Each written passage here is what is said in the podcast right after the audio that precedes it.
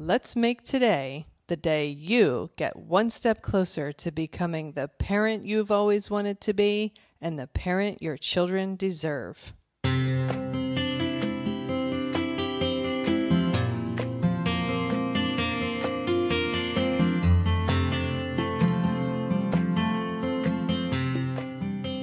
Hi, and welcome to Powerful Parenting for Today's Kids. I am your host, Erin Taylor, and I have wanted to help parents and children literally since I was 11 years old.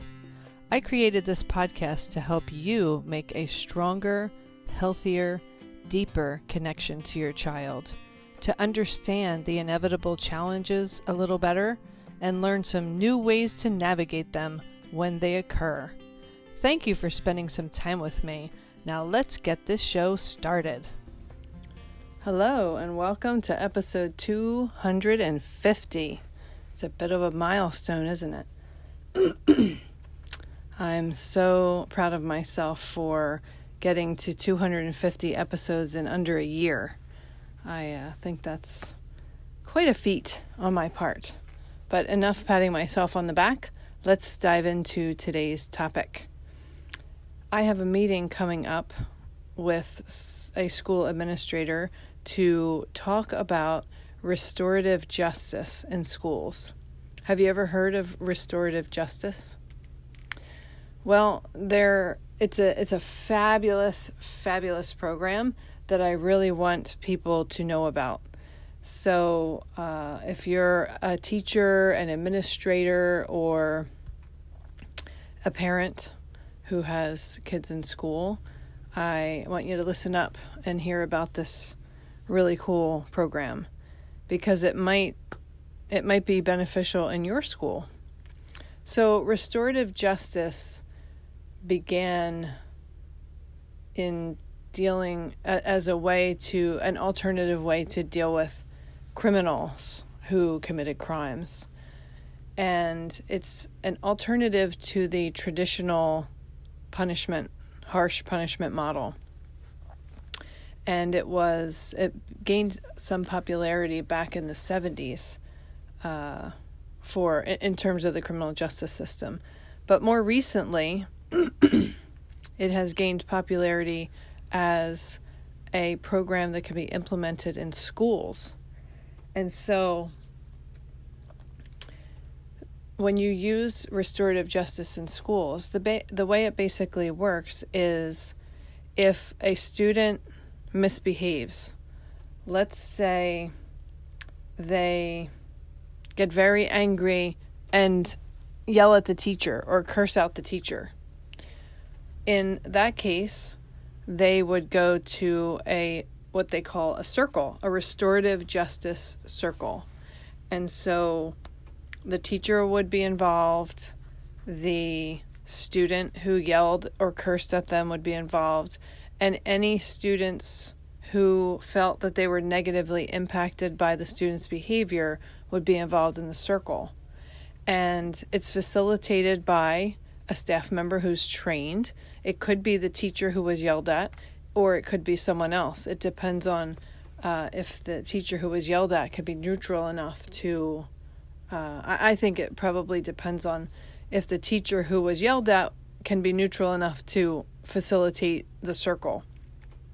But basically, everyone would sit in a circle, and that kind of the goal of that is to reduce the hierarchy or the power positions from anyone in the circle so that everyone kind of has equal uh, power or equal. Uh, status in the circle. And so the facilitator would talk about what the child, the student did, and then the kids and the teacher who were negatively impacted by the behavior would get an opportunity to talk about why or how they were impacted by that student yelling at the teacher. Maybe the students would say they felt unsafe. Maybe they would say, I was trying to write my paper or do my math problems and you distracted me and I couldn't concentrate on my work. or I don't like it when people yell, and that upset me, and then I couldn't finish my work that day. Perhaps the teacher may have yelled back to the class, uh, to the student, and the teacher would say, Well, your yelling at me upset me, and then it triggered me, and then I yelled back at you. So they all get a chance to talk about how that student's behavior or choices impacted them. And then the facilitator at some point would ask the student what was happening leading up to the them yelling at the teacher and what caused them to choose to yell at the teacher what triggered them to yell at the teacher and what thoughts were they having what were they thinking when they were right before they were screaming at the teacher what were they thinking while they were screaming at the teacher, what were they thinking after they, or how were they feeling after they screamed at the teacher? Did they realize the impact that their yelling had on the teacher and their fellow classmates? Stuff like that. It would really be about looking at the harm that was done and how other people were affected by the choice, how they were harmed by the choice. So once the student has a pretty f- good, solid understanding of the impact of their choices, then they have to determine, they have to all work together to determine how they can restore justice, how they can repair the harm that the that they did by their action. And then, you know, maybe it is um, that they if they genuinely feel it, they apologize to their classmates who were affected. They apologize to the teacher.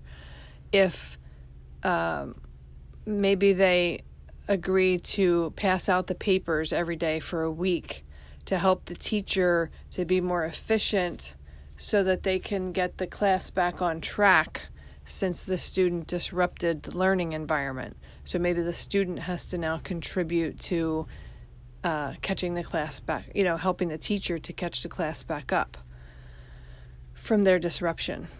So it could be all kinds of things like that.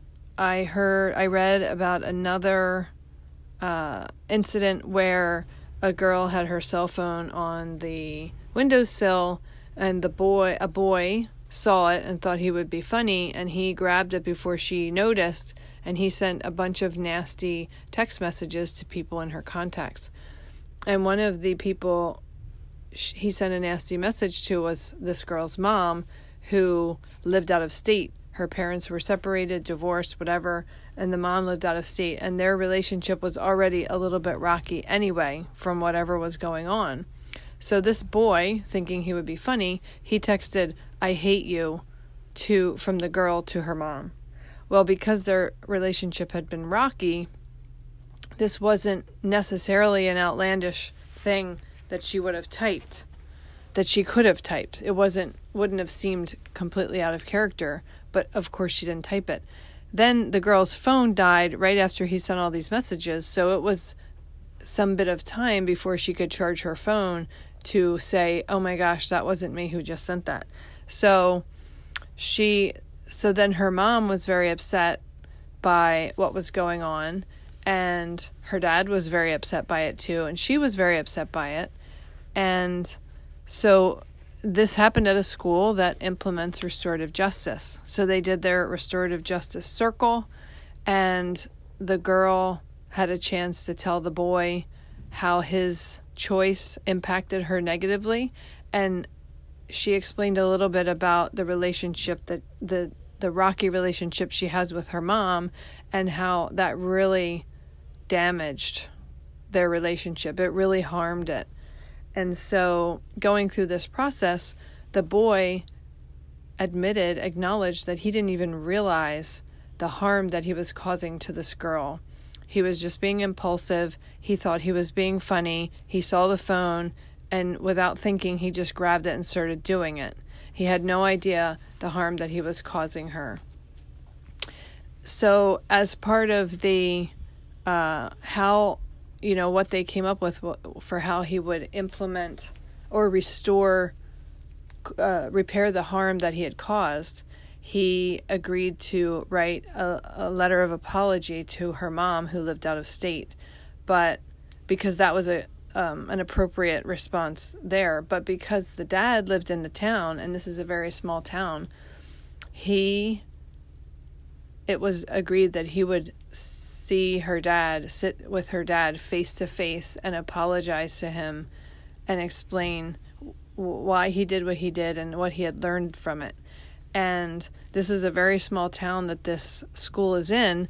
And so the facilitator asked the boy, What are the odds that he would run into this girl's dad in his day to day life? And he said, Extremely high because he's my mailman. So he had to uh, face this girl's dad, who's also his mailman, and have this conversation. And the girl's dad forgave him, and he was very pleased to see that the boy had realized the impact of his poor choice on so many people. And that's how they uh, worked that, that situation out. And so this is such a fabulous uh, program. I, I love it. I love it. I love it. It's been instituted in many, many, many schools across the country um, private schools, public schools, charter schools, and across the board, it's getting great results in terms of the reduction in the number of suspensions, detentions, expulsions, the reduction in the number of behavioral incidents that are occurring in the school. Um, but it's not an easy program as far as I can read about and learn about. It's not super easy to implement it, and it takes everybody being on board. Not just the administration, not just a few teachers. It has to be a community, school wide um, environment that everyone's agreeing to help do their part to create. So everybody has to be on board, and when it's implemented correctly, it can have really good results in terms of improving the school climate, uh, reducing uh, days missed of school, reducing all kinds of behavior incidents and discipline. Um, discipline things like demerits and detentions and suspensions and stuff. And so it's just the most fabulous program. I'm a huge, huge fan of it. And I'm going to be going to a meeting with a superintendent where there are some issues in their school, one of their schools, and we're going to be talking about how this may be a really, really useful program to bring to the school to improve the school climate and reduce some of the acting out behaviors that they're seeing in their student population. And so, if you've gotten this far, I appreciate you for listening. And if you feel like this is something that would benefit your school your school environment, your school community, just Google restorative justice. You can find tons of information on it, and there are several really good books that have been written about it as well. So, as you know, I like to pass along any useful things that I find that may be of use to you. So, that wraps up today's episode. Wherever you are in this world, I hope you have a very just and restorative and peaceful day.